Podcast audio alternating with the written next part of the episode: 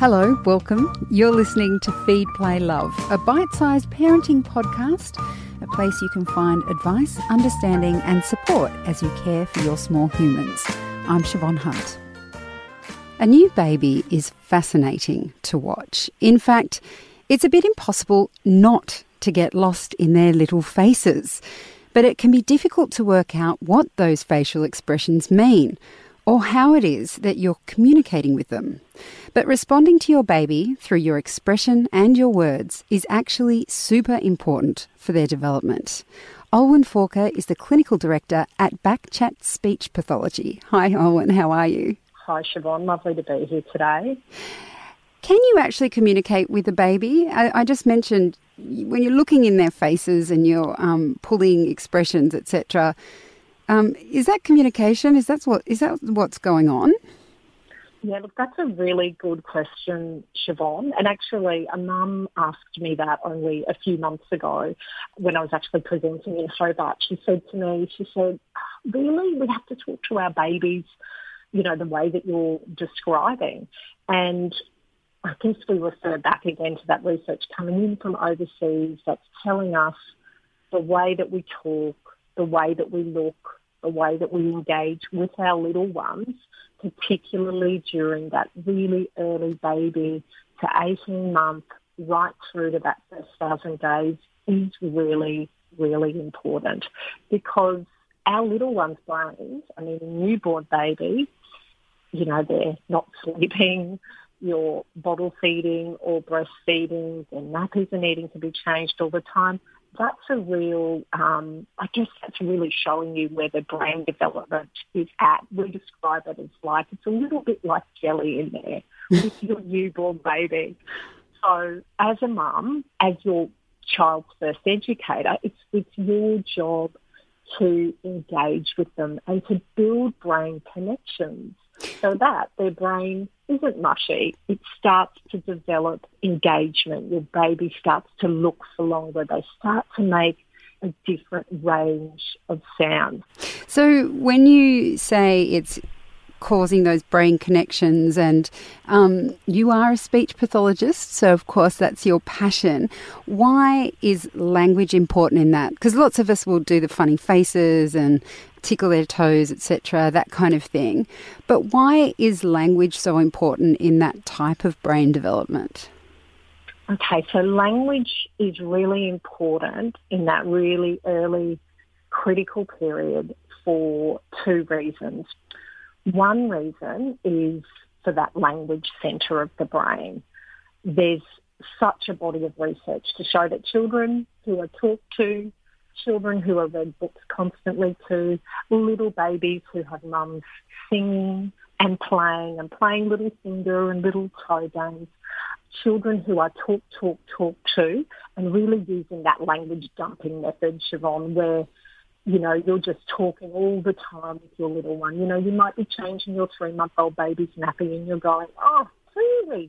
That is disgusting. That is just an awful nappy. You know, that type of motherese that we use all of the time with little ones, that is really critical for your language centre of the brain to develop. Now, what some of the more recent research has shown us is that it's not just about dumping language into your child's brain and just talk, talk, talking. There's also a really critical type of language interaction that they call return and serve. So basically, it's like hitting a tennis ball across a net. You give your child some language and then you wait for them to serve back. So you might be, you may have a little baby and you are changing their nappy. And of course, your baby's not verbal, but they might be vocal. So they might be cooing and darring with delight at you talking to them and going, oh, that nappy is just disgusting. That is a Oh, that is the worst nappy I've ever seen. And you talk about how you go and put it in the bin. But that direct looking at your baby and talk, talk, talking with them, that direct back and forth, actually doesn't just build that language centre of the brain, Siobhan. It also increases the connectivity of your frontal lobe. And basically all that means is that you build more brain connections in your frontal lobe, which is an area really important for attention. It's really important for persistence. So children who get that back and forth constantly during the critical period, they're finding that they have better connectivity. They have more brain pathways in your frontal lobe, which of course means by the time you get to school, you're able to persist. You're able to attend for longer periods. You're able to sit.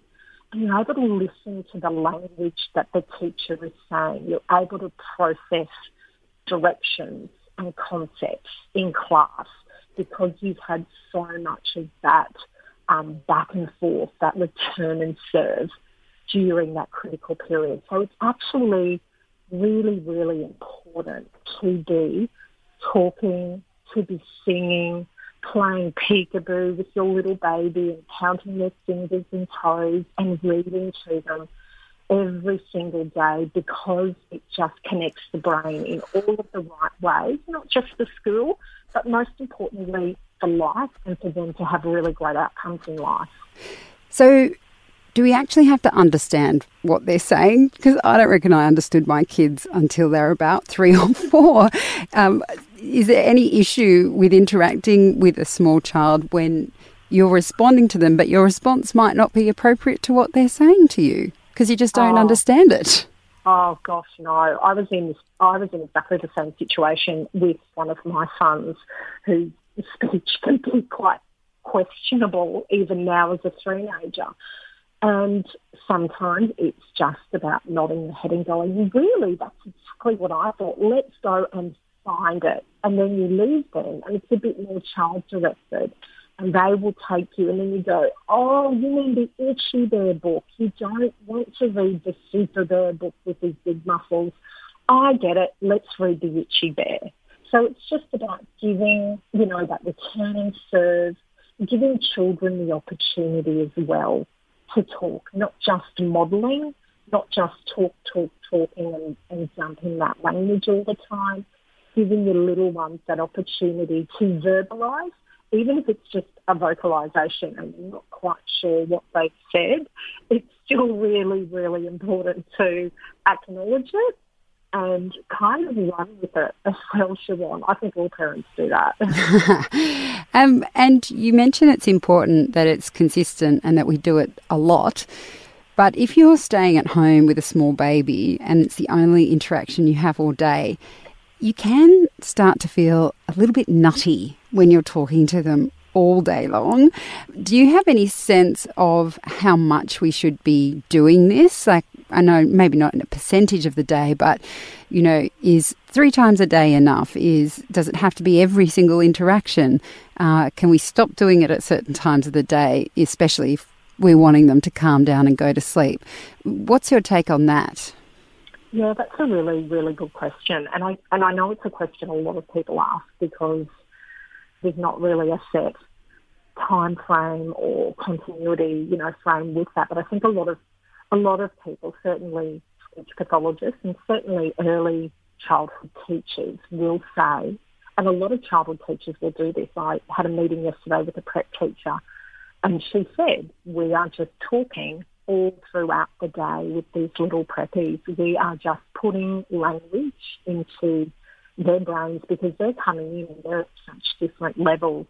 So it doesn't have to be constant, but as an example, with your little ones, when they're, it's their sleep time and it's time for them to start winding down, it's a great idea just for them to have some peace and quiet and just learn to go slow and not to have some stimulation. Like, that's really important for young children, particularly in this day and age when we're surrounded by screens.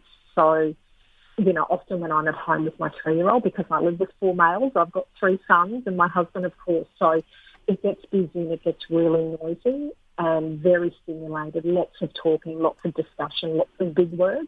So it is really important. And I sometimes switch everything off. The dishwasher isn't on, the washing machine isn't on, and we just have quiet time. So I'm a big believer in that, Siobhan, that children need time just the quiet and to go slow. So I think it's in those times when you're holding your baby, you might be putting some washing on, you might have them in the carrier, you might be pegging some washing on the line, and you can't leave them upstairs. So, you know, you're doing little jobs around the house. That's a great opportunity to actually be doing that talk, talk, talk with the little ones. And then around their rest times, giving them a little bit of a break from the stimulation. And then throughout the day as well, giving them periods where they're just happy to be there and to go slow and just have some quiet time, because that's really um, that's really difficult in this day and age for children not to be bored. Yeah, that's so interesting. Um, Olwen, thank you so much for your time today. Thank you, Siobhan. That's Olwen Forker. She's a clinical director at Backchat Speech Pathology. Feed, Play, Love is a babyology podcast produced and presented by me, Siobhan Hunt. I'd love to hear from you, so if you'd like to get in touch, email me at feedplaylove at the parent brand dot com dot a u. See you next time.